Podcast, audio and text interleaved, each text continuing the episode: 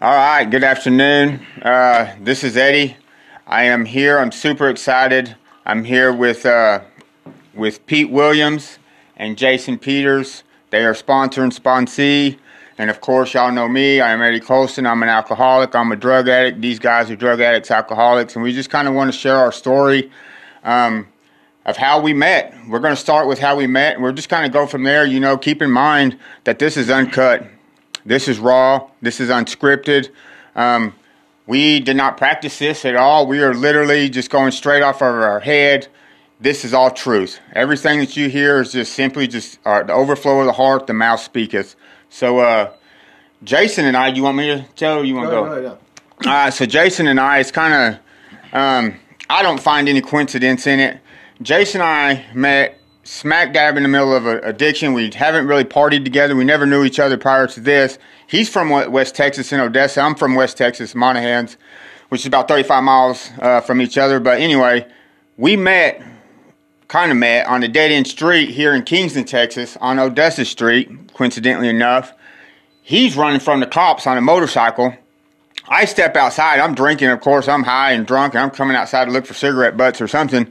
But I come outside, and I hear his motorcycle. I mean, just revved up at full speed. And I hear the cops. Well, the cops obviously are way behind him. And I look up, and I see Jason coming, and I step out, jump off my porch, because I could tell he didn't know that he was on a dead-end street. So I jump out, and I start screaming, hey, it's a dead end. Stop, stop. Well, he slams on the brakes. He slams, and you know, here goes the dust and the poof. And, you know, he obviously wrecks his bike and tumbles and rolls onto the ground. Moments later, here come the Kingston Police Department. They, before their vehicles even stop, they're rolling out of the car, guns drawn, screaming, get on the ground, you know. And there, Jason and I, we didn't introduce ourselves. It wasn't until 9 months later that that story came full circle and we actually met. And we did lock eyes that day. Yeah. We actually looked at each other like, yeah. I looked at you like, dude. I remember right before I got in that sheriff car, I turned around, I seen somebody standing on that porch, and I just remember thinking, I bet that son of a bitch is tripping out right now. And I was. And this is how stupid I was in my addiction. I ran inside and got my wife and kids to come watch while the cops had their guns drawn, jumping out, chasing this guy. You know, bullets could have been flying. It was just... And then after a few minutes, I realized, oh, wait, this isn't a good idea. And I told my wife to take the kids inside. I wasn't about to go inside. I wanted to get all the live action I could get. And then 9 months later, I had already gone to rehab. I went to rehab on May 28th. Jason obviously went to jail that day. 9 months later, we end back up in Kingsland, Texas. I went to rehab in San Angelo, Texas. We end back up in Kingston, Texas, in recovery in his Joshua house, right here in this conference room, sitting at this table. And he was telling his story, and I was like, dude, were you at a dead end on Odessa Street? And he said, yeah, man. And I was like, dude, that was me, the one who, you know, I felt like a superhero for the moment because I felt like I pretty much kind of saved his life. Yeah, you know? Did. You definitely did. Yep. But anyway, so Jason's going to kind of introduce himself. And we're just kind of going to go from there. Go ahead, Jason. What's going on, everybody? My name is Jason Peters. I'm just recently turned 37. I'm currently here in Kingsland, Texas at the Joshua House, like Eddie was saying.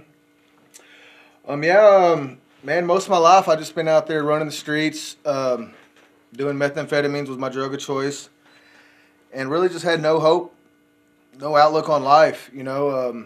Eventually, you know, I turned away from my family, my own kids, and only thing I was a slave to was drugs, unfortunately. You know, that path is a highway to hell, and once you get stuck in there, you know, for me, the only way for me to get out of that is to get locked up. And I've been to prison twice because of it. And, you know, this last time sitting in jail for 9 months, I was facing 25 years at first, and then they dropped it down to 15. And then, man, I just got tired of being sick and tired, you know, and then I finally turned it over to God, you know, and because I know I can't do it by myself, you know. There's no possible way. And, man, it worked out. I got accepted here to the Joshua House, like Eddie was saying. And, man, I was just sitting here telling my story like he said, and that's what he said, were you on a motorcycle? And I said, yeah. And we got to talking. I literally had to thank Eddie because if he wouldn't have slowed me down that night, I wouldn't be sitting here doing this podcast. I probably hit them trees doing 160 miles an hour on my motorcycle. And, you know, it's just, it's weird how God brings everybody back together for a certain reason, you know. And you never know who that's going to be. You never know whose path you're going to cross.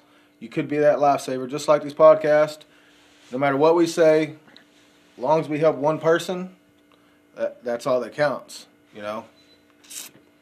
And that's it. You know, I just find it, you know, at first I think it's kind of a crazy story, but then I kind of see how God played it out. How we were just on that dead-end street, dude. Yeah. You know, when they hauled you off and loaded up your motorcycle and left, I went out there to look for the dope. Yeah. You know, I didn't find any. Unfortunately, well, unfortunately now, but unfortunately back then I didn't find any. The cops found it, yeah. Yeah, they did find it. They found it, yeah. Yeah, that's just an interesting story. And then to deepen the what's even crazier about it, I'm born and raised in Odessa. I've been to prison twice out of Odessa. And that night, I was coming out here to drop dope off, and I didn't know where I was. The cops turned around, so I just hauled ass on them. And lo and behold, I didn't find out for 8 months later that I turned down Odessa Street. Yeah. Here in Kingsland. On a dead end. And I was the only house down there. Yeah. I was the only person living there. It was literally my street. And that was just a saving grace right there. And, you know, then to deepen the plot even just a little bit more, later on we run into each other somewhere else, and you're already in recovery. I'm already in recovery and out of the Joshua house. And you're actually with a friend that was one of my friends who we actually lost to the game. He was actually murdered not too long ago. But it's just that how it just all planned out. Yeah. That, you know, like our paths. My friend knew you and your friend. Yeah. And it's just, man, it's crazy how we all get linked up. You know, and we're all sober sitting at this table right now. Yeah. Been sober. Yeah, that's a for sure deal. And you know, I'm glad that we didn't meet. I'm glad we met the way we did. Yeah. To be honest with you. Mm-hmm. You know. Anyway, now I'm gonna pass the torch on to Pete over here. I kind of talked about Pete yesterday in the podcast. Pete is an amazing guy. He is actually Jason's sponsor. Is this your first sponsee? Yeah. Oh, see, yeah. This is my first sponsor. Yeah, yeah. Yep. Yeah, and that's awesome. Oh, I got a sponsor story too. Whenever you're done, mine and Jody's is kind of like y'all's. Yeah. But anyway, Pete here, he's like the rest of us, man. He's an amazing guy. He's a raging alcoholic. He likes that alcohol just a little bit too much, but he's passionate about recovery, and that's one of the things I love about him. And here's Pete. Yeah, my name's Pete. And I like Eddie said, I was a raging alcoholic, and so I'm originally from 2,000 miles from here. I was born and raised in Connecticut, and grew up there, and found my way to Texas in about, 9 years ago in 2012. I lived there. I lived in Connecticut till I was 29, and I just wanted a change, you know. And my brother's down here in Texas, so I got linked up with him and came down here to visit him, and I loved it, so I just decided to make the move and head on down here. I had nothing holding me back. I've never been married, don't have any kids. So I just kind of made the move and drove down here, and I've been here ever since, and ended up here in Kingsland, Texas. I just changed my life a little bit, you know, but my life didn't change that much because I was still drinking a lot. I've been an alcoholic since I was a kid. Basically, I remember 15, 16 years old stealing little bits of whiskey from my dad's cabinet, and just, you know, started drinking alone at an early age, and I just kind of got into that, and I liked it, man. I just loved to be drunk. I just loved that feeling. It was an escape for me. It got me out of my own reality. It was a mask that I could wear, and I just loved it, man. I knew I could be comfortable. I didn't have to worry about nothing, and it just made me feel good, and I just rolled with it, and I just was like, man, I love this stuff, so I'm gonna stick with it. And unlike these guys, I was never into drugs. You know, I smoked pot a few times when I was younger, and you know, I never really liked it. And I come from a place where there was a lot of drugs where I grew up, and heroin was the drug of choice by a lot of those guys I knew growing up, and unfortunately, it took a lot of them out. I lost quite a few friends to heroin and to other things, suicide and other kinds of overdoses, but I used to kind of pride myself on the fact that I wasn't into drugs. You know, I'm just an alcoholic. You know, that's what I always told myself. You know, I just like to drink. I'm not into drugs. I'll be all right. I went through that phase. I remember that phase. Did you ever go through that phase? Mm-hmm. I'm not a drug guy. I just snort cocaine every once in a while. I mean, I only smoke meth like once a month. And what they don't tell you and what you don't realize when you're younger is that alcohol is just as deadly and just as severe as any drug. Oh, you know, dude, it's dangerous, man. Yeah. It's dangerous. And you know, of course, you don't realize that because it's all on TV and the commercials and the, you know, they glorify it. It's glorified, man. It's everywhere. It's legal. You can go to the store and buy it. You know, and I've actually buried more people from alcohol-related death than anything else. Yeah, and I'm not sugarcoating drugs. You know what I'm saying? Yeah. But alcohol's a killer, man. And it was working. It's working its way through my system like that, man. I was slowly killing myself. I was. So I moved to Texas and in 2012, and then sometime in 2014.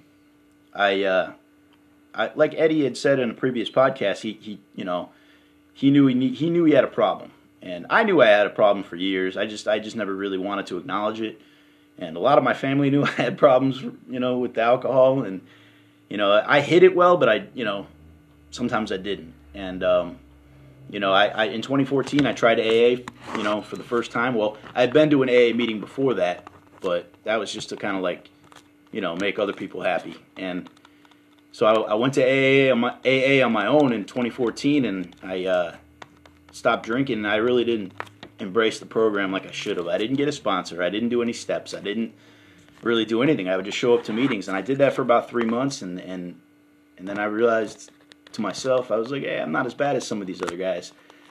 So I guess I had to go out and learn the hard way. I had to go out and just continue that, and I did. And for another 4 more years after that, my drinking just got worse, man. I had a roommate before that, and after a couple of years, I moved out, and I was by myself again. And, you know, I just drank, man. That's all I did. And then about 2018, August of 2018, I decided I needed a change, man. Like, I don't know what it was that made me decide that I had to, but something drove me to really want to give it up. You know, I was getting to the point where I was drinking all day, every day. I had to have booze in me, or otherwise I could not function. I couldn't drive a car. I couldn't go to work. I couldn't do anything. I had to at least do a couple shots of vodka in the morning to, you know, ease my shakes. Mm-hmm. And it was just getting progressively worse, because this disease is progressive. It's a progressive illness. I was actually just reading that in chapter 3. Yeah, it's no joke, man. When they talk about that progression, it is no joke. Like, it will creep up on you before you even realize what hit you. It never gets better, only worse. Yeah, and I'll never forget those feelings. I'd be just sitting in my house. I'll never forget those mornings, man. It would be like a Monday morning, and I just drank from Friday afternoon all the way through Monday. Nonstop, just drinking, passing out, drinking, passing out. I'd ignore phone calls. I wouldn't talk to family. I wouldn't do anything. And I just remember sitting in my living room one morning, and I just started bawling, crying, because I was like, "What the fuck is wrong with me? How did I get here?"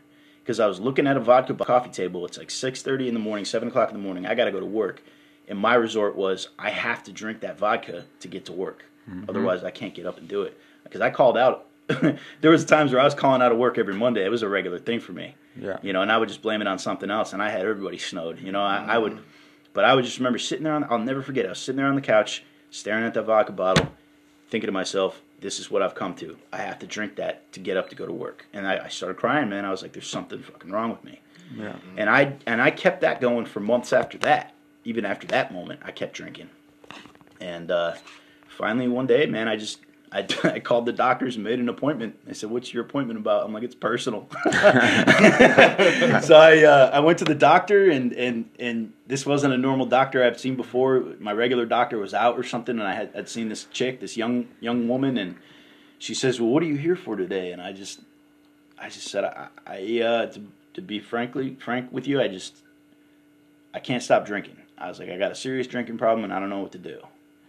And in my mind, I was thinking she can give me some Xanax or some benzos, some pills that I can take, morphine, and just wean myself off the booze. You know, I said I just need to get. I know if I because at that point I tried that route. Yeah, at that point I was afraid. I was afraid to stop on my own because I thought I was going to start having seizures. You know, it was gonna get bad. You know what I mean, I could not stop drinking. I was afraid to because if I did stop drinking, I had some of the worst withdrawals I'd ever experienced in my life. So she's telling me, she said, okay, so how much drinking are we talking about here? And I was like, well, to be honest with you, I said about a handle of vodka every other day during the week, and then about 2 handles of vodka on the weekend. And that's... By yourself. And that's by myself. And that's just being like, you know, that's minimizing it for you right there. Like, that's, you know, a handle of vodka every other day during the week. That would last Monday, Tuesday, Wednesday, Thursday. That would be a handle each day, or every 2 days. And then on the weekend, I'd have to have 2 handles. And I'd finish those 2 handles in that weekend, Friday, Saturday, Sunday. I would finish those 2 handles. Oh, yeah. That's serious drinking. That was some serious drinking. That was a lot. Me and Taylor used to do that, too. That was a lot of vodka, man. And the reason why I switched to vodka is because I was always a whiskey guy. I love bourbon. I used to love, you know, Crown Royal Canadian. I liked Fireball. And my whole thing was I changed to vodka like a year and a half prior because... in my mind, people couldn't smell it. You know, I would drink that vodka, but that would still come out your pores the next day, man. Oh, yeah. It would reek, you know, just as bad as whiskey. Mm-hmm. So that was my thing. And she says, if you're drinking as much as you say you're drinking, and she's like, how long has this been going on? I said, years. And I said, it's been this bad for at least a year and a half, 2 years at this rate. She says, if you're drinking that much at that rate, she says, you cannot stop drinking on your own. She says, I can't just give you a pill to stop drinking. You are going to have to go to detox, and you are going to have to go to some sort of rehabilitation. And I freaked out. I was like, oh, shit. You know, I'm going to lose my job. Yeah. I was like, everybody's going to know. You got to own it. You got to own up now. At this point, I'm hiding it really well. You know, like everybody knows. You think you are. Yeah, I think I am. Most of my friends knew I was a heavy drinker, just not how heavy. Yeah. And my family back home knew, you know, because they see it. You know, I lived with my parents. I lived with my sister. They saw that shit. You know what I mean? They knew. Absolutely. I don't think they realized how bad it was, but they knew. So I'm freaking out. And I'm starting to cry to her. You know, I cry a lot. That's another thing. I'm a big crybaby. I like to cry. That's all right. It's good for you. It's my thing. You know I cry about everything, you know. So I'm crying to her like I can't let my work find out. And she's telling me that they can't know if I just go to a medical facility, da-da-da-da-da. So I'm just freaking out. And then she's telling me, you know, like, another thing is, she says, have you been drinking this morning? I said, well, yeah, I had to get here to this doctor's appointment. I had to drink. So I'm doing shots of vodka before I left the house. I mean, how else would I get here? And she says, well, I really don't think you should be driving home from here. Is there somebody you can call? So I called, he's one of my best friends, man. He's my buddy from work. I met him at work here in town, and I called him. And I said, man, you got to come to the doctor's office. And he could tell there was something wrong. So he shows up, and I meet him out in the parking lot, and I just start crying again. He's like, what's wrong, man? I'm like telling him, I'm an alcoholic, dude. I'm a full-blown alcoholic, and I have to go to rehab. I have to go to detox. Yeah. I said, that's why I'm here today. I was like, and I'm freaking out that I'm going to get fired. I was like, I'm going to lose my job. And he's calming me down, man. He's like, no, don't worry about it, man. We'll take care of it. We'll get you through this, you know. And he was the first person I talked to besides the doctor. And he was the first person I was honest with besides the doctor. Right. And that was your first treatment? Yeah. And that was my first treatment. And the thing about getting honest that morning, I realized, and a lot of my shit is hindsight. Like, I don't realize it until I think about it later. Right. I got honest with her that morning, and then I got honest with him outside in that parking lot, and it opened some floodgates. Yeah. Because I just started getting honest with everybody. I was telling everybody. It felt good, didn't it? It felt good, man. I'm like, all right, I'm an alcoholic. You know, and I'm telling everybody. And another thing is she told me, she's like, I'm not giving you the green light to get wasted all the time, but you do have to maintain, you have to drink until you go to detox. She says, I don't want you to stop because you're not going to be there for at least a day or two. She says, I want you to just, you know, maintain it. So I did. You know, I never maintained a drunk because it didn't really get me drunk anymore. It just kind of maintained me. Right. So I drank vodka the rest of that week until I went, and I told everybody, man. I was telling everybody, calling everybody. I was excited about going to detox because that's how bad I wanted to stop. I was so freaking just mortified with myself and just tired of being that way. I just got to that point where I was.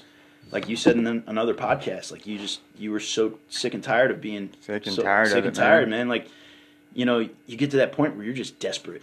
You're desperate for change. It's like somebody kind of holding you underwater. Yeah, and you can't breathe to the point that you're about to pass out. You don't think about anything except for that breath at that point. Yep. And I come to the point in my addiction that I needed recovery to survive. Yeah. I knew that jail's institution of death. I'd already gone through jails and institutions. My next step was death. Yep. I knew that because I'm drinking like you. Yeah. And I'm smoking methamphetamine on top of it, and I'm isolating myself, and I'm running amok. I'm acting crazy. I'm taking pills and shrooms and uppers and downers and, you know, doing things that men just shouldn't do to themselves. Yeah. And, yeah. Yeah, I just... And was that not the best thing that you ever did? That was the great... It was the greatest decision I ever made, and it was definitely the highest point of my life.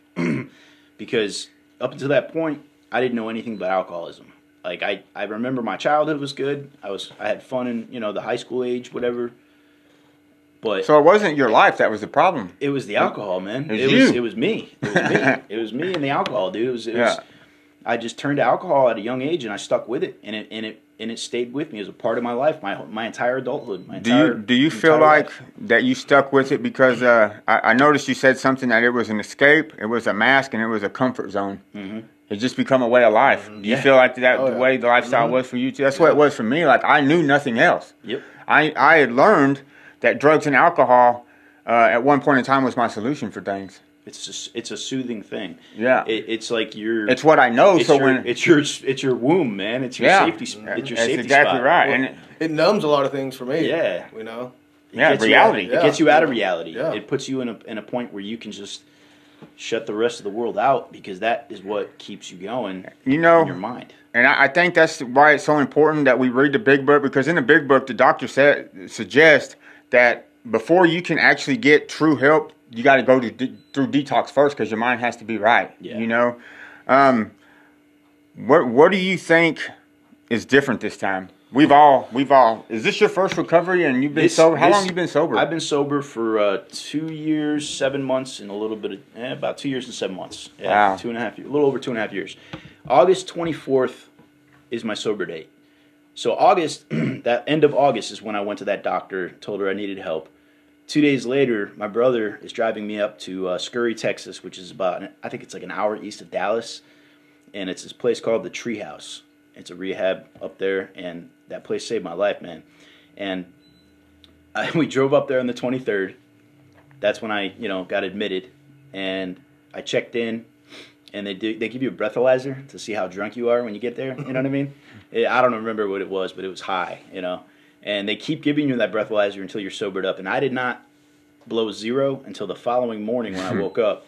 And they were like, all right, one more time. And I got admitted that afternoon the day before. So I didn't blow zero till the next day. So that was the 24th. I woke up in this detox, man. They had me on meds to keep me from having seizures and all that shit, and control anxiety and the shakes and all that. So I was in a little bit of a fog, but that was the start of my new life, man. It really was. It was, and I knew it. You know, I was having like so many mixed feelings. Like I was so glad to be there, because I was like, I felt like...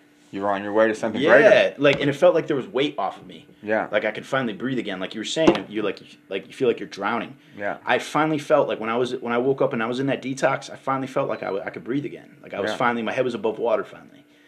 And sense of relief. Yeah, and I was also feeling, how did I get here? You know what I mean? Yeah. Like, how did I end up here? Where did I go wrong? You know what I mean? So I was going... And it's a little nerve-wracking, because now you're stepping outside your element, your comfort zone that we've talked about several times. You know what I mean?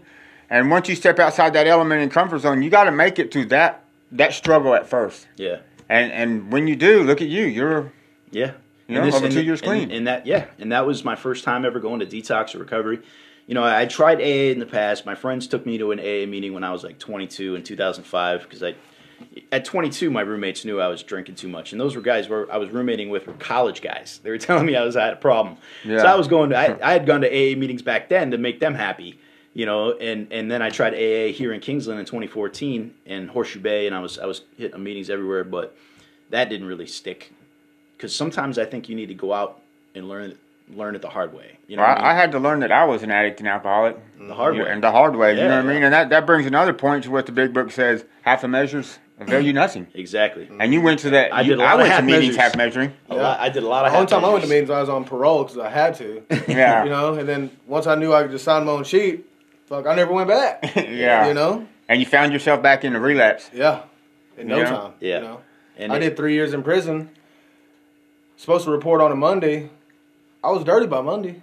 Oh, yeah. You know, I thought I had it all good while I was in prison, but as soon as I stepped back in that same environment, around the same people, I was doing the same shit. You have to recreate a new life for yourself. Big Book talks about that as well. Exactly. And so does the Bible. Exactly.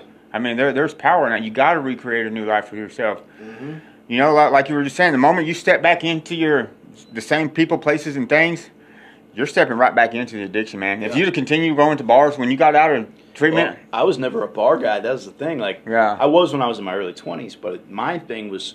You were an isolated drunk. I was an isolated drunk, man. I still am a hermit. You know, yeah. It's hard to get me out of my house sometimes, or even out of town. You know what I mean? But it was intensified by the drinking. You know, I'm in fact, it's shocking to me that I've never gotten a DUI. I've never been arrested. I've never even been handcuffed because I used to drink and drive all the time, man. And I would go, you know, almost out of vodka, and I'd drive to the liquor store last minute and get some more, and head back to the house. And I did that all the time, man. But yeah, I was isolating big time, yeah. Especially the last like 10 years. Well, you're a rare breed, and you're a miracle in itself for the simple fact that one, you made it on your first recovery, yeah. You made it on your first treatment. Yeah. You know, statistically proven, yeah. Most people don't make it on the first time, especially yeah. for this long. You know yeah. what I mean? That's how bad rock bottom was for you. Yep. You know, and you're not married, you don't have kids or anything, right? Nope. I had nothing pushing me there except for myself. Right. A lot of people will have that, like kids or wife or, you know, family that pushes them into it.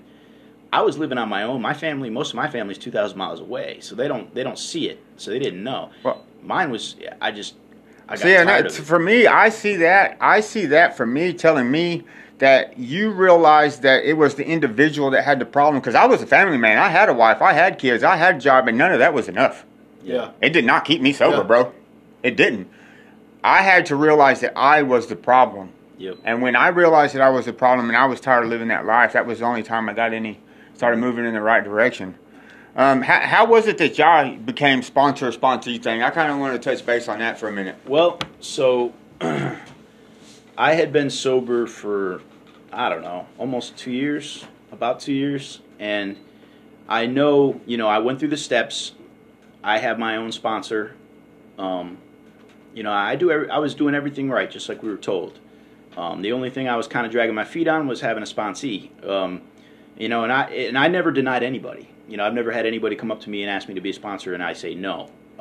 But I also wasn't looking for one. I wasn't going out saying, "Hey, you want to be a sponsor? You want to be a sponsor? You want to be a sponsor?" Like, do you raise your hands at meetings when they ask? I did. Yeah. Of course, you know, sometimes people just they got to get to know you, I guess. Yeah. You know?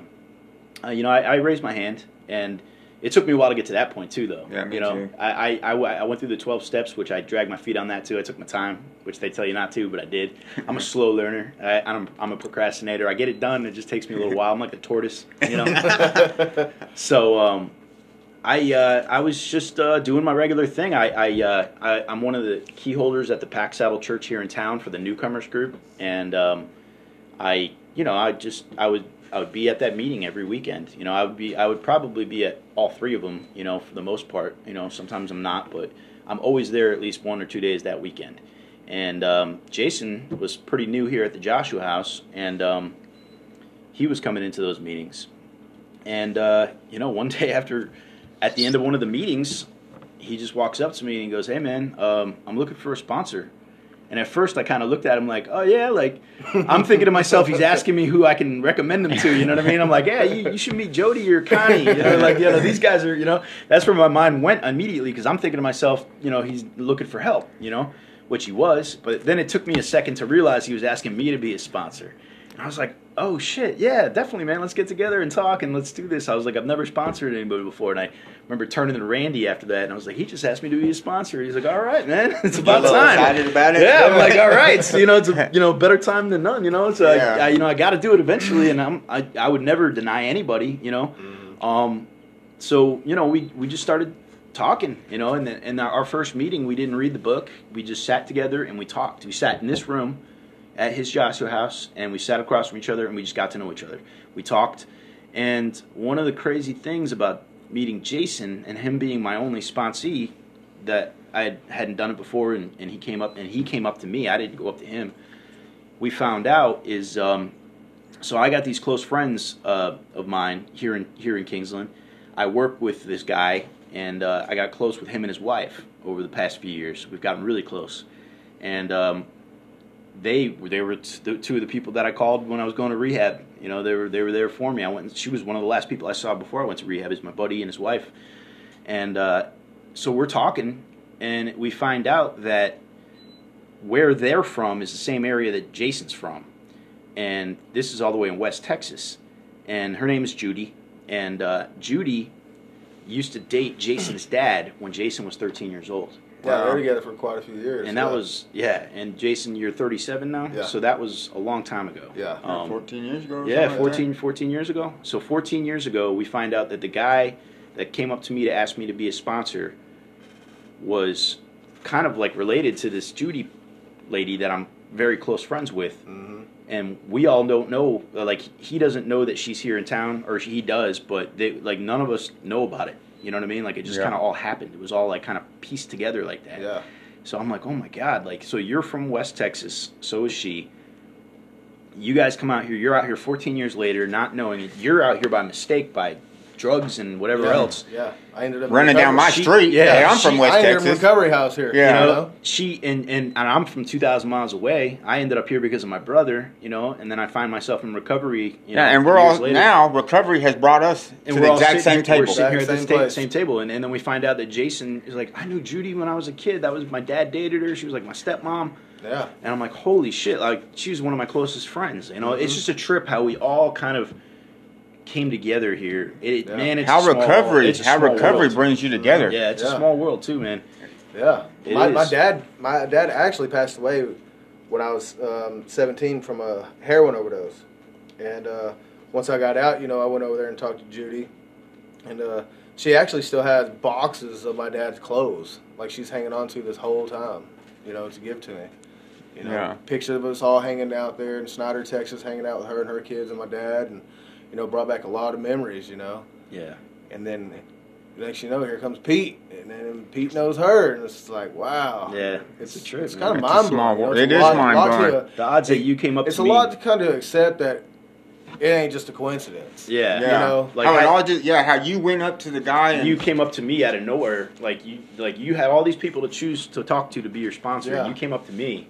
Yeah. You know what I mean? Mm-hmm. It's just kind of trippy. For a while, I didn't have a sponsor, but I was just kind of listening to everybody talk, you know. And, you know, I've never had a sponsor, so it's kind of intimidating to me to ask somebody to be my sponsor because I've never been through the steps, you know. And I just liked what Pete said and how he carried himself about it. I said, you know what, I'm going to ask that guy right there, you know. Yeah.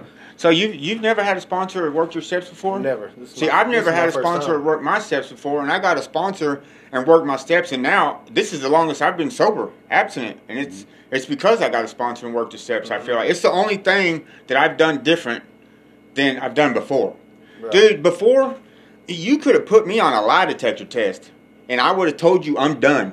I want to be sober, and I would have passed that lie detector test and then relapsed 2 days later. Yep. Yeah. I honestly meant that I was done. But I didn't work the steps. I didn't do what was suggested of me. Yeah. You know what I mean? If you don't do the work, it's not going to work. Yeah, it's not going to work. It's not going to work. If you don't do the steps, get a sponsor, do the right thing, go to meetings, you know, get involved in recovery, it's just not going to work. That's why they say faith without works is dead. Yeah, yeah. Faith without works is dead. You got to work it for it to work for you. Oh, absolutely. I mean, and that's what we say at the end of every meeting. It works if you work it. You know, you have to be willing to do what it takes. You have to be willing to step outside yourself. You have to be willing to do what a sober person did or does. You have to be willing to do what successful people do to be successful. Mm-hmm. You know, and I'm going to go to Jason here for a second. You've been to prison a couple of times. You've probably relapsed far more than you recovered, obviously. Oh, yeah. Yeah, me too. You know what I mean? There's no judgment. Far. Me too. What is different this time? And the reason I'm asking that is because I've been asked that question. I'm sure he's been asked that question. A lot of us have. And there's people at home listening to this that are questioning themselves. Like, when did you know that enough was enough? Man, actually, when I went to jail, I was probably up for almost 2 weeks. And I slept for a solid week. No eating, no nothing. And once I got back to my senses and, you know, and I was facing more time, and I started thinking about my whole life, what I've missed out on. My newest baby, I missed out most of her life already. And, you know, big part of it was my kids. I finally realized, like, they don't deserve it. That's very selfish of me.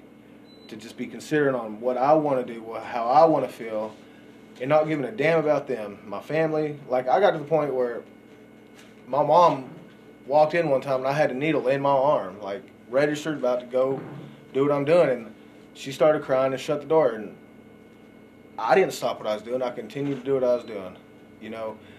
And my mom's not getting no younger, you know. And I don't want nobody's memories of me being a drug addict, you know. And I just got tired of it. I just really did. Like, man, that life sucks. It sucks. It really does. I feel and like it since, comes I to mean, a... Since I've been out this time, and I've been clean since I went to jail January 31st. So my sober date was February 1st, 2020. And I've been sober ever since. But since then, I'm back talking to my kids. I've been down there to see my little girl in West Texas. And just hearing her call me daddy, and hearing her call me the other day, and seeing me happy birthday, tell me she loves me, man, that's the greatest feeling in the world, because I've never had that, you know. And my dad was a drug addict, and me growing up, the whole time, I said I never wanted to end up and be like him, you know. And before you know it, I was exactly like him. I was a mere reflection of him, yeah. You know, in and out of prison, doing drugs, and I just had to stop that revolving door. I had to get out my comfort zone. Break that pattern. And get out my pride and really seek some help, because I can't do it by myself. No, we can't do it by ourselves. And I feel like that once you have to stay sober long enough to experience the good things that come with sobriety in order to make you want to stay sober. Like the restoration of you and your daughter, and her mm-hmm. calling you daddy, and now your mom being proud of you, yeah. and you being proud of yourself. That took time. You know what I'm saying? Mm-hmm. It took more than a week of recovery or 2 weeks. It took nearly a year of recovery, yeah. and a lot of isolation time in jail sober. Yeah. You know what I mean? And that's the thing. I'm dealing with CPS, and this is my second CPS case. You have to utilize them. You know what I mean? You are a strong individual. I did it too. I'm like you. I walked into the courthouse and said, I need help. My wife called CPS, mm-hmm. and they sent us to help. We just, like you, mm-hmm. enough is enough, but I've experienced sobriety. Now I feel like that we've experienced sobriety to this point, and we've done it so much, so often, we can't blame it on the insanity thought process anymore. Mm. I can't tell you, and be honest about it, that I can go back and drink and do drugs and it's going to be different this time. It'll be worse. Yeah. I can't tell you that. Yeah. You know what I mean? And if I try to convince myself, oh, it's going to be different this time, I'm lying to myself, I'm lying yeah. to you, and I'm reserving yeah. that reservations. I'm making reservations, man. Mm-hmm. You know what I mean? So do you feel like you stepping out of your zone, your pride and your arrogance, and getting a sponsor and working the 12 steps is what's going to keep you sober? Most definitely. I mean, because I don't know how else to do it. You know, I've never done it before, and man, it's working. It's working. I mean, I'm happier than I've ever been, honestly. You know, I don't have to worry about going to jail. I don't have to worry about no warrants. I don't have to worry about overdosing. I mean, people coming to these houses, you know, getting new people, like, I want to help them. You know, now I find myself trying to show them the ropes, tell them where I've been, and hopefully they'll just see a reflection and it'll rub off on them. You know, I think that's the biggest prize of it, you know, just helping another person. It is the biggest prize, and that's one of the things that keep you sober, I feel like, because you're held accountable. But for me, when I started helping other people and I started utilizing my past and learning from my experiences, it helps me drop a lot of shame and guilt and disappointment that I had and I was carrying on myself. Mm-hmm. Because now I don't hold on to that guilt and that shame anymore, because now I'm what was once my struggle and once my pain is now my strength. Mm-hmm. You know what I mean? And was talking about how we all ended back up at this table together. I came from West Texas and moved down here. Ended up going to treatment in San Angelo, Texas. I had no intention of coming back to Kingston, dude. Mm-hmm. So I went to treatment there. I was there for 40 days. And they also, the treatment that I was in offered sober living that I was accepted into, right? Of all the rehabs there was one other guy from Kingston, Texas, and his name was Dakota. And I was praying. I prayed to God, and my wife had went to treatment in Austin, and addiction had tore us apart, bro. Mm-hmm. We were done. I was at the point where that marriage was over. She went to Austin. I was in San Angelo. We were finally separating. I prayed, you know, Lord, your will be done.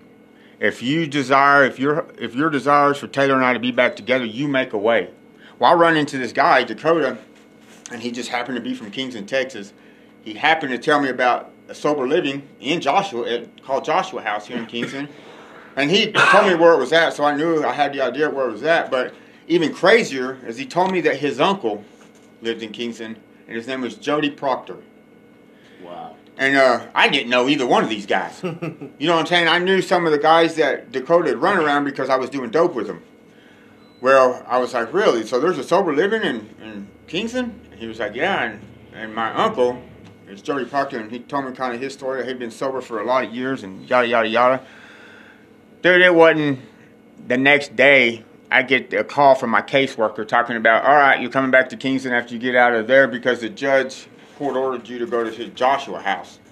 Wow. And your wife is being court ordered to go to Open Door. Well, we didn't know that Open Door and his Joshua house were affiliated. Robert and Paula were husband and wife, and they actually come and picked us up and brought us here. So that's how I ended up back here. And then, to add on to that, Jody ended up becoming my sponsor. The same guy he was talking about. Yeah. Same guy. The same guy. Yep. That I met in San Angelo. I was going to stay in San Angelo. I was going to stay in West Texas. I wasn't coming back to Kingston. Mm-hmm.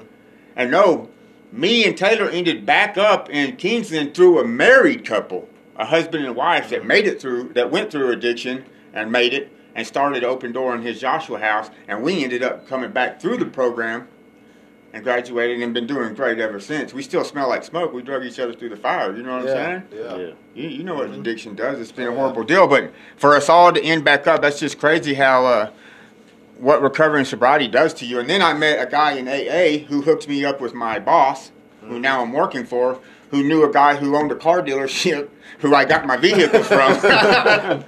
You never know. You know what I mean? Yeah, it's awesome. Crazy how it blessing upon blessings. Yeah. You know, it really is. So, I don't know. Do y'all have any more that you want to touch base on? Yeah, I mean, you know, I guess, like I said earlier, it's a blessing, man. It really is. And you know, like you were saying earlier, I could never imagine myself going back to the way I was. Going back to that state, to where what I was putting myself through, because a lot of people, you know, they get court, you know, they got the getting arrested, going to jail, CPS, you know, whatever, divorce, drive them to sobriety and recovery. Mine was self-destruction. I mean, I was killing myself slowly over the years, killing myself, and I knew it, and that's what drove me to where I, you know, to how I got here. And you know, I have to thank God, man. I really do, because I don't know how a guy like me can quit drinking. You know what I mean? Like, how the hell did a guy like me quit drinking at all? You know what I mean? And I'm like you. I would go into self-destruct mode. Yeah. Mm-hmm. And I knew it, man. I knew it. Like, I knew I was just killing myself. I really did. I mean, I was feeling liver pains every day, and my pancreas was aching all the time. Like, shit normal. Yeah, it was. Oh, my God. None of that was normal. Yeah. I hadn't, but yeah, man, I went to recovery for 30 days, and I came back to Kingsland, man, and I got heavily involved in AA. And that's the other thing, is I got heavily involved in AA. You know, I did. You know, I just started hitting the meetings, started taking on responsibilities. Oh, you want me to unlock the doors and be a key holder? Sure, no problem. You know, I just stuck with it, and that's what keeps me involved. But going back to that whole, you know, what's different this time is that I never want to go back to where I was. You know, I tested that theory so many times over the years of getting sober for a week or 3 months or a couple days and then going back out and then drinking again and getting back into it. I've tested that theory for so many times, and I think the reason why I've been successful at my first time in recovery is because I waited for so long. And I think that if I had tried this in my 20s, it wouldn't have lasted. I would have relapsed back then. I know I would have.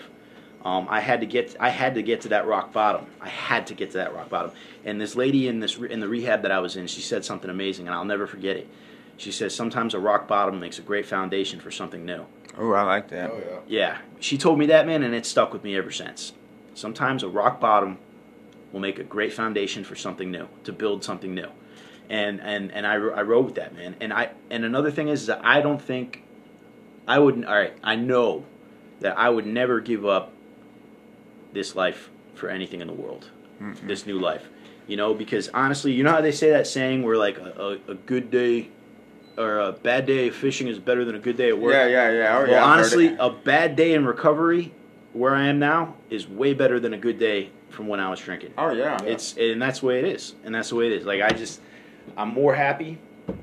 I'm the happiest I've been in my entire adult life. Absolutely. You know, from the age of 15, 16 till 35. You know what I mean? It was just a drunken mess that whole time. Yeah. I mean, everything's just so much prettier and better and easier to handle. Yeah, you know, it's you know, I did get sober at 35, and here I am. I'll be 38 next month, and it's like I had to relearn how to be an adult. You know, I had to I'm learning things all over again. It's like I'm, you know, because I was just stuck in that alcoholism for all those years. I never grew up. My mind never grew up. And that's the thing. We've limited ourselves. I feel like we've limited ourselves to a lifestyle that we feel like we're not worth becoming anything better. We don't know how to become anything better. But the moment that we take that step, that first step, and identify that we do have a problem, and it's not everybody else, that it's us, then we step into a different line of maturity. And once we step into that different line of maturity, we actually begin to grow in different areas. Yeah. You know what I mean? That's what it took for me, is to recognize that I can't blame Pete. I can't blame my mom or my stepdad or my ex-wife or my wife for anything that I've done. You know what I mean? And I had coping skill problems. So anytime somebody upset me, I knew what I knew would work. I had faith that if I drank beer, I would get drunk, bro. Mm-hmm. Because I did. I had faith. I had faith that if I smoked dope, I was going to get high, that those feelings that I didn't want to feel were going to go away temporarily. But here's the deal. I began to thaw out eventually. Oh, yeah. And then I had to deal with those feelings. But here's the difference from today. The feelings that I was running from, I realized aren't so bad. Now I'm actually dealing with them, and they're easy to deal with. And once they're dealt with, they're done. Yeah. They're not stacking up on each other and stacking up and giving me reasons to drink. Mm-hmm. Now I'm actually dealing with the issues that I used to drink over, and I realized that they're not worth drinking over. Yeah. You know what I mean? Oh, yeah. And that's the other thing, too, is that even after over 2.5 years of sobriety, I mean, it's never going to be a cakewalk. It's always going to be work, constantly. Mm-hmm. And I learned that this past weekend, man. I had a bad weekend last weekend, man. I was in a dark place in my mind, and I had to remind myself, plus I had to have a couple of my friends in recovery remind me, too, that, you know, hey, man, it takes work. It takes work to keep that happiness, you know, because sometimes we have bad days. Mm-hmm. Some days we feel the blues. We feel down. We are in a dark spot. And that's okay. It's okay. And you know what? It's definitely not as dark a spot as I was when I was drinking. You know, absolutely I always remember that shit. And you know, but it takes work. And it's not that support group. Yeah, and that support group. Oh my God, that's a big deal. You having know? The program, having a higher power, having friends and fellowship to lean on, that is huge. Yeah, because you cannot do this by yourself. No, you know you can't. You can't. You have to give in yourself to a higher power. You have to give yourself into the, you know, recovery. The group. Yeah. Mm-hmm. You know, if I didn't have my friends in recovery, if I didn't have my higher power, if I didn't have AA, you'd stay stuck in the mud. I'd be stuck in the mud, man. Yeah. Stuck in the mud. You get stuck in the mud. You have to have somebody pull you out. Yeah. You got to have people to lean on. You know, I mean, I got friends. You know, outside of the program that I lean on, I got my family. But this program, man, it saved my life, and I will always be indebted to that, and I know that. Yeah. I know that, you know, and I love it. I really do love it. I love it. And it's easier for me, it's easier to call y'all when I'm going through an issue because I've been there. Mm-hmm. You have the right words to say. I don't have to worry about you judging me. Exactly. If I'm having a dark period or my mind's going to a spot that I know is wrong, right? Because I'm wise enough now. I'm old enough and wise enough. I've gone down this street enough. I can see the signs coming. I know how to get from here to my house on 101 Iron Way because I've learned how to get there. Yeah. Whenever I start feeling these temptations coming on or my mind start going south, I can make a phone call to one of you guys and you're not going to judge me. No.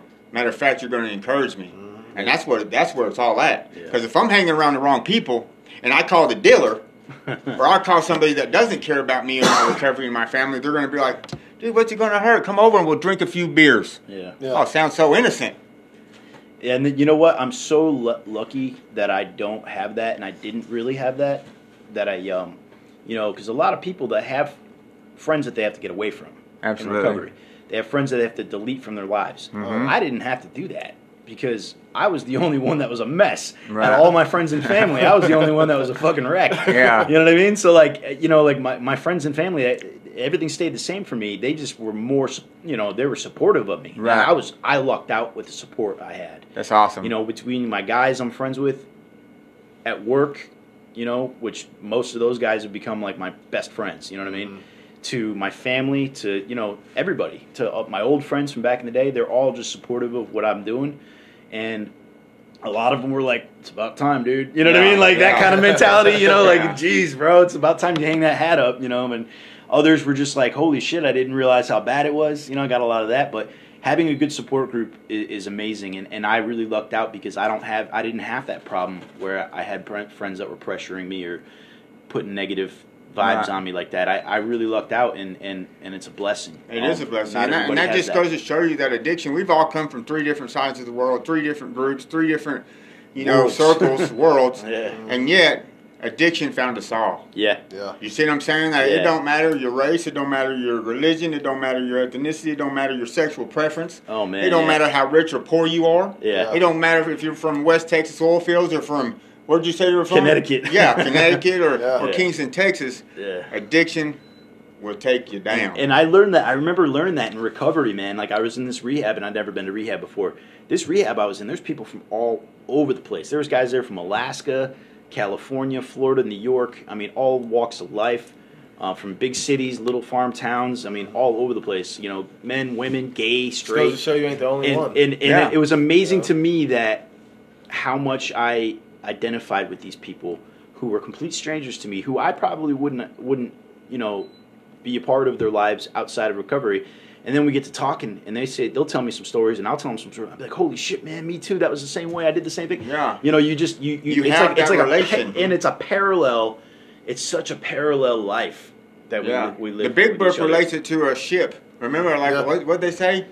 A shipwreck, and everybody on that shipwreck, the survivors, they all have they have that common battle that they've been through, and it is a lot easier sometimes to talk to somebody that's been through in recovery, you know, because you can get the truth, you can feel comfortable, you can feel comfortable.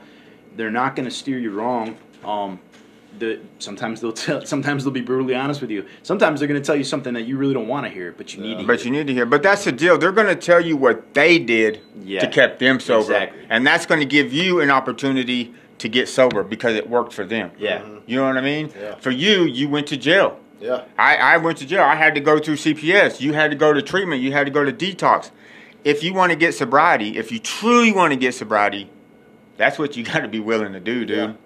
Yeah. I could have easily just got out of jail or went to prison, made parole, got back on the streets, same thing I did 2 times before that, and fell. Dude, you're guaranteed failure if you give up. Oh, I already know. Guaranteed. I already know. Yeah. You got to continue to do the work. You got to. Yeah. And I know I can never forget my past or my fears because that's what's pushing me each and every day to continue to stay sober. Yeah. You know? Yeah. And then another thing is... We've all found that we had to get honest with ourselves. And that's the biggest thing in my eyes. I mean, when I got honest with myself, that's when the doors started opening for me. You know what I mean? Because I had to get honest with myself and then get honest with other people. But I had to, you know, because I always would say, oh, yeah, I'm an alcoholic. You know, I always admitted it. I'd been saying that since I was, a young guy. But I had to realize...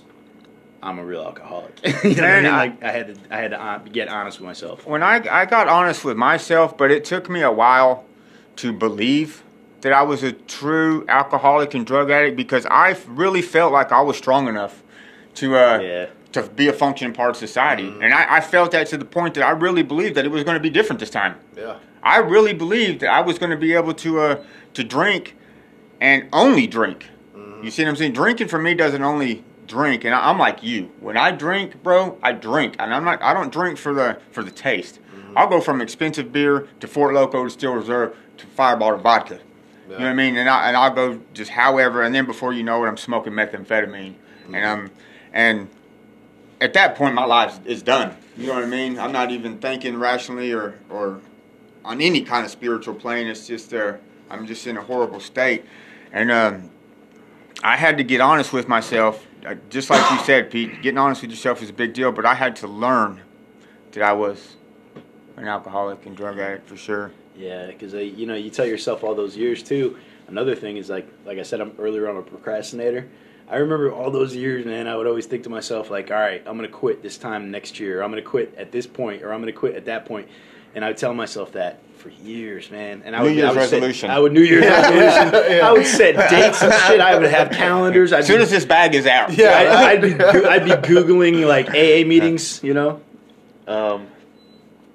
But, yeah, man, it's just it's a trip, man. I mean, it's – I had to push myself to no limit, though. I had to make myself sick. I had to make myself so sick that I had to get help. Because if I, you know, if I didn't push myself to that and almost to the near end, I mean, I'm lucky I survived. Yeah. You know. Now, you wouldn't have it if you to continue on that way. I've seen several people that didn't. Yeah, yeah. You know, that's what that lady doctor told me. She says, if you continue at this rate, she says, if you're drinking at that rate, you're going to be dead before you're 40 or by the time you're 40. Yeah. She says, if you continue this, and it's going to be a slow, painful death, and you're not going to like it. It's horrible. I watched. And that freaked, that hit me to the heart, man. That, you know, I felt that. That was real when she said that, because she looked me dead in the eyes and told me that. And I was, of course, I probably started crying again. Well, we got about 4 minutes left of this podcast before it's maxed out, but we can all agree, and it's safe to say, that whatever it took to get us to this table right now doing this podcast was 100% worth it. And, dude, and I've said this before in my podcast, you have to recreate a life that makes it worth not wanting to go back to relapse. Exactly. I mean, do y'all agree? Oh, yeah. I agree. Admitting that you're an alcoholic and drug addict. Yeah. Mm-hmm. Admitting that your life is unmanageable, that you can't do this alone. Exactly. And that we have to follow the steps of recovery. And it's simple. They're simple steps. It's a simple way of life if you make it simple. Oh, dude, I've had to do a lot of hard work to get high. Yeah. Yeah. Oh, yeah. Yeah. Or to get drunk. Yeah. I had to hustle, lie, cheat, didn't have a phone, didn't have a car, didn't have a home to live in, didn't have money, didn't have a job, but I found a way. Yeah. Oh, yeah. If you actually do the work and step up and do the work, it's not hard if you actually do the work. Yeah. That's all it takes. And you got to get honest with yourself. Each step gets easier and easier and easier to the point where you actually gain so much momentum. You get so far into your recovery that now you can't go back. You don't want to go back. No. You can go back, but you don't want to go back. No. I've got no desire. No desire. None. No desires at all. Yeah. No, I have no desires. Now, I do recognize and I have identified the fact that I'm an addict and alcoholic and I can't push those limits. You know what I mean? I know that I'm one decision away from relapsing. Oh, yeah. I'm one decision away from relapsing, bro. Yeah. But at the same, I'm one decision away from being sober again one more day. And that's all we got to do is focus at one day at a time. We all know we do not have to use or drink if we don't want to ever again. We don't have to. We don't have to. I can call you. I can call you. Y'all come pick me up. Hey, dude, I'm having an urge. I'll be there in a minute. Yeah. Yep. You know what I mean? That's why we have fellowship. That's why we have friends inside the program, you know. Because so we can lean on each other like that. It may seem like it is a dark road, whatever you're going down out there. But just remember, if you seek recovery, there is light at the end of that tunnel. Yep. End of that road, there is a way better life. Yeah, if you'll humble yourself and you'll seek help and you'll utilize, if you're on probation, parole, or going through CPS, don't be scared of them. Tell them that you have a problem. Utilize them. Let them use their reach. Let them get you into a sober living. Let them get you into an inpatient or an outpatient rehab. Go to a freaking meeting. Find a sober person to call. Yeah. Hit me up on teddy4469@gmail.com. Look up his Joshua House. Ask for Peter Jason. We'll help you out. We're here. Touch base with us. Gentlemen, that was good. That's an hour long. It's been great. Yes, sir. It's been great. Thank you very much. Y'all have a blessed night. I'm fixing to publish this shortly.